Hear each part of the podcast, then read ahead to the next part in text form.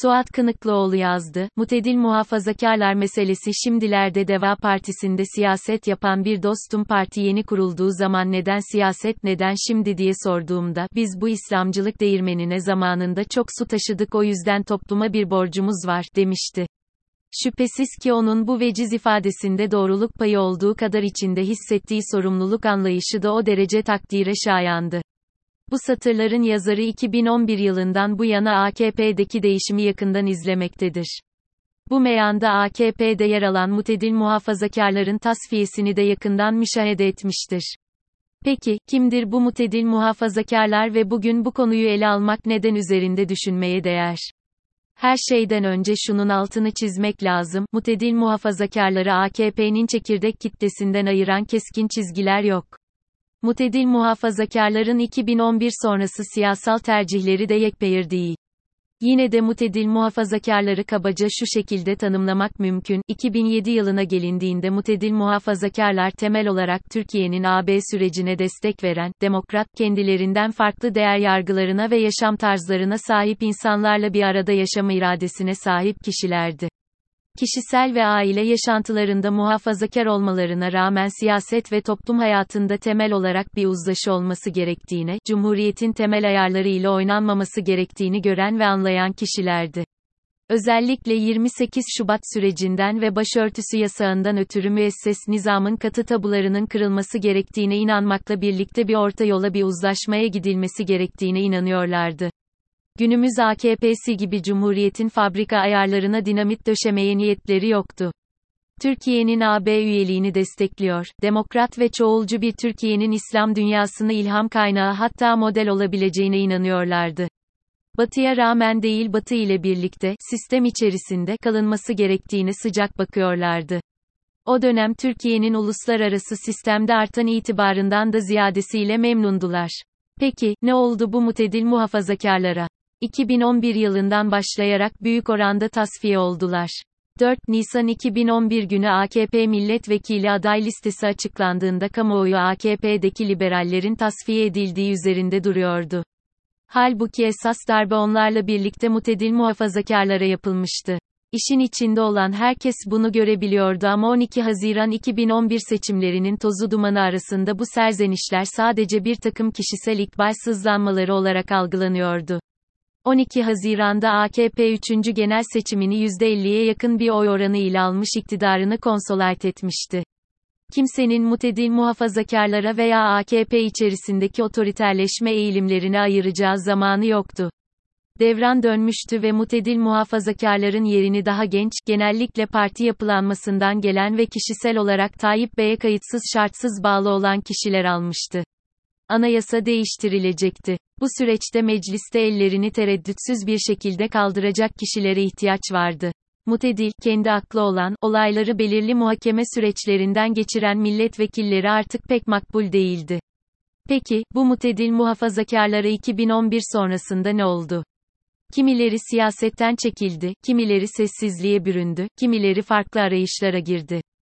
Kimileri bu topluma bir borcu olduğunu düşünüyordu ve bugün Deva ve Gelecek Partisi'nde siyaset yapanların bir bölümü bu kişilerden müteşekkil. Karar gazetesinde yazanların, Ankara Enstitüsü'nde ve bazı üniversitelerde yer alan öğretim görevlilerin bir bölümü yine mutedil muhafazakar olarak adlandırabileceğimiz gruba ait kişilerdir. Bununla birlikte mutedil dünya görüşlerine rağmen 2013 sonrası düzenin sunduğu maddi olanaklara ve makamlara yenik düşen mutedil muhafazakarların da olduğunu belirtmek gerekir.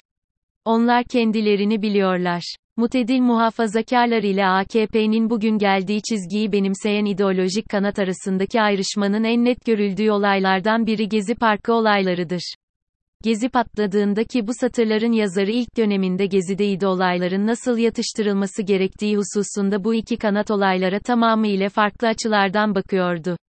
Mutedil muhafazakarlar için konu uzlaşma ile çözülebilir, gençlerin talepleri samimiyetle ele alınabilir ve konu daha fazla büyümeden çözülebilirdi. AKP liderliği ve çevresi ise protestoları iktidara yönelik ciddi bir tehdit olarak görüyor, olaylarda yabancı parmağı arıyor ve hatta olayları iktidarın otoriterleşebilmesine olanak sağlayan bir fırsat olarak görüyordu. Daha ideolojik meşrepli olanları ise Ankaralılaşmanın verdiği özgüvenle, devletin gücünün gösterilmesi gerektiğine inanıyorlardı.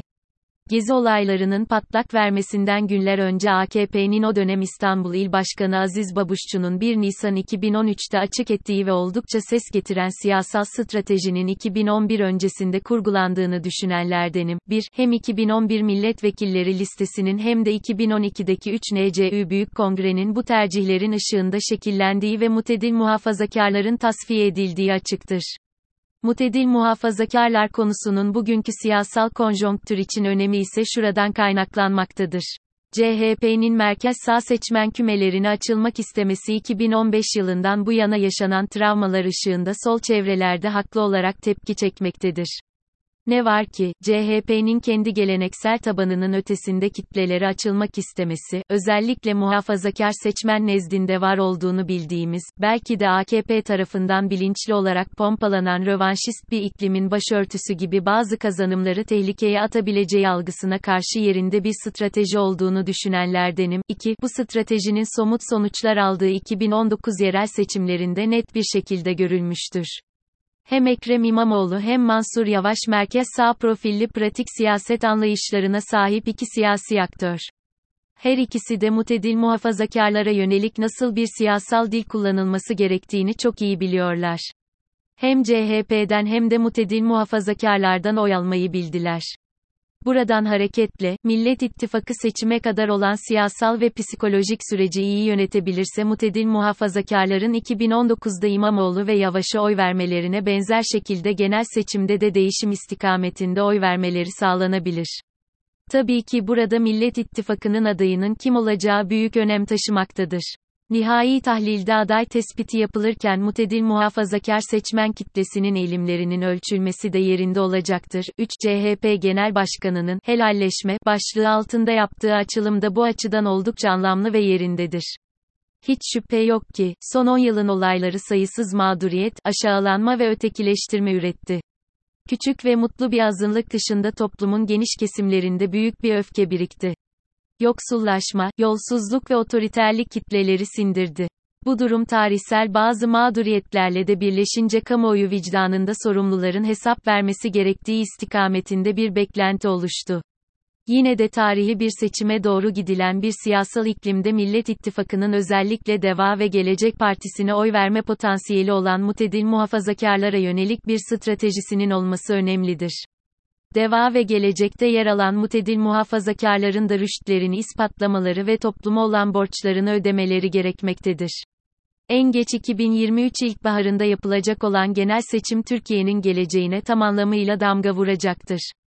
Bu seçim hem iktidar hem de muhalefet için bir varlık yokluk mücadelesidir. Bu nedenle muhalefet blokunun hata yapma lüksü olmadığı gibi son ana kadar teyakkuz halinde çalışması gerektiği aşikardır. Unutulmamalı ki AKP her şeyden önce seçim kazanmaya odaklanmış ve bu konuda önemli tecrübelere sahip iyi işleyen bir siyasal makinedir. Üstelik devlet gücünü arkasına almış ve seçim ortamında kendini sınırlayan hiçbir kurala da riayet etmemektedir. Böyle bir konjonktürde kazanmak için her seçim kümesinin önemi vardır. Mutedil muhafazakarlar sadece muhalefetin oylarını artırabileceği bir seçmen kümesi değil, aynı zamanda AKP'den koptukları için iktidarın oylarında azalma sağlayan bir seçmen kümesi olduğundan muhalefet için adeta çifte kazanç kapısıdır.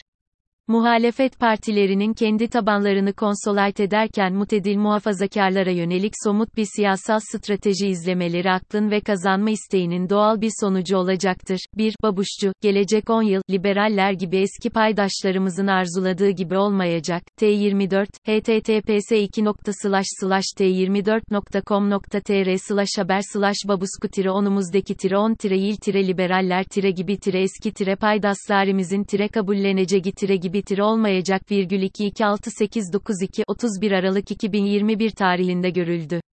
2. Dindar Seçmenler Türkiye Seçmen Araştırmaları 21 Kasım 2021 TEAM Araştırma http://www.teamarastırma.com/wp-content/upload/242-04/teamdindarseçmenler-rapor.pdf 31 Aralık 2021 tarihinde görüldü.